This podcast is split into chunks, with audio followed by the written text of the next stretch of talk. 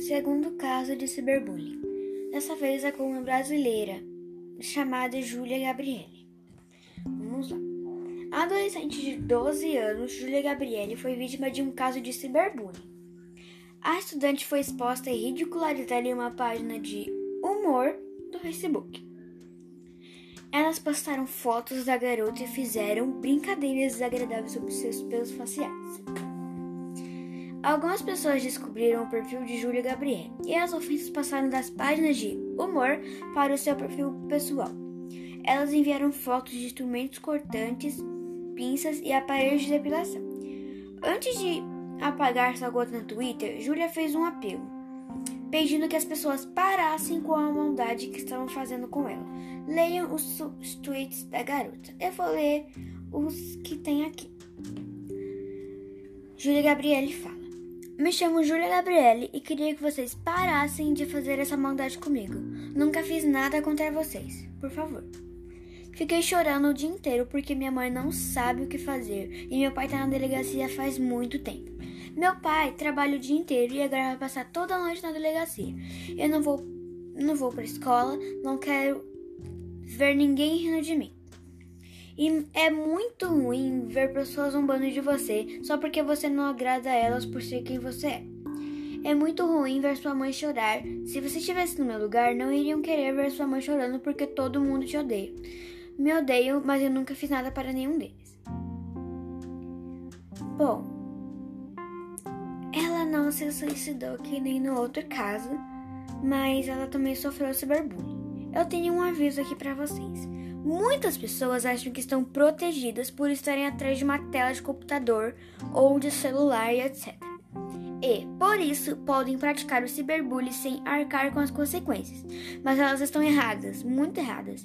Com o avanço tecnológico e as ferramentas certas, muitos bullying estão sendo descobertos e incriminados. Sim, bullying e ciberbullying são crimes.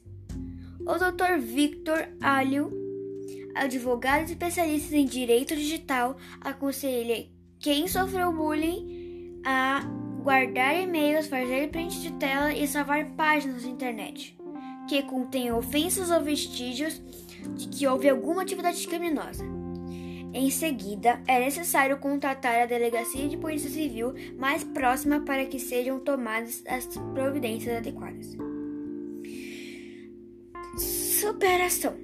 Diversas famosas super queridas pelo público também já, so já sofreram nas mãos de outras pessoas maldosas. Confira o depoimento abaixo e saiba que formam a superação e crítica aos julgamentos dos bullies. Eu vou ler um trecho aqui de uma famosa. Vamos dizer que ela é famosa. Hum. Os tempos de colégio podem ser diferentes Pode ser difícil se você der mais atenção ao bullying do que aos momentos felizes na companhia dos amigos verdadeiros. Tenha sempre o foco em coisas que você gosta, pois coisas boas atraem mais coisas boas. Muitos bullies nem sabem a gravidade daquilo que estão fazendo e das marcas que pode deixar. Hoje tenho ex-bullying que lê meu blog e me acha o máximo. Ex-bullying é a pessoa que fazia bullying com ela. Quem sabe se ele tivesse concentrado as energias em coisas legais também, poderia ser uma pessoa admirável hoje, né? Comenta Lia Camargo, blogueira do Just Lia. Ela é uma blogueira, acho que bem famosa, né? Ela tem, tem um documentário aqui, mas não dá pra me mostrar para vocês. Então, gente, por favor, não façam ciberbullying, isso aí é muito sério. Além de ser sério, é um crime também, não é? E além de afetar o psicológico da pessoa, ela pode se machucar fisicamente, né? Como o caso da outra que eu li. Então, por favor, não façam isso. Tem vários casos e etc. de várias pessoas, muitas pessoas. Mas eu recomendo vocês a não fazerem nada desse tipo. Senão vocês não vão se dar bem. Não porque é crime, mas sim porque vocês vão muito se arrepender muito no futuro. Tá bom? Tchau!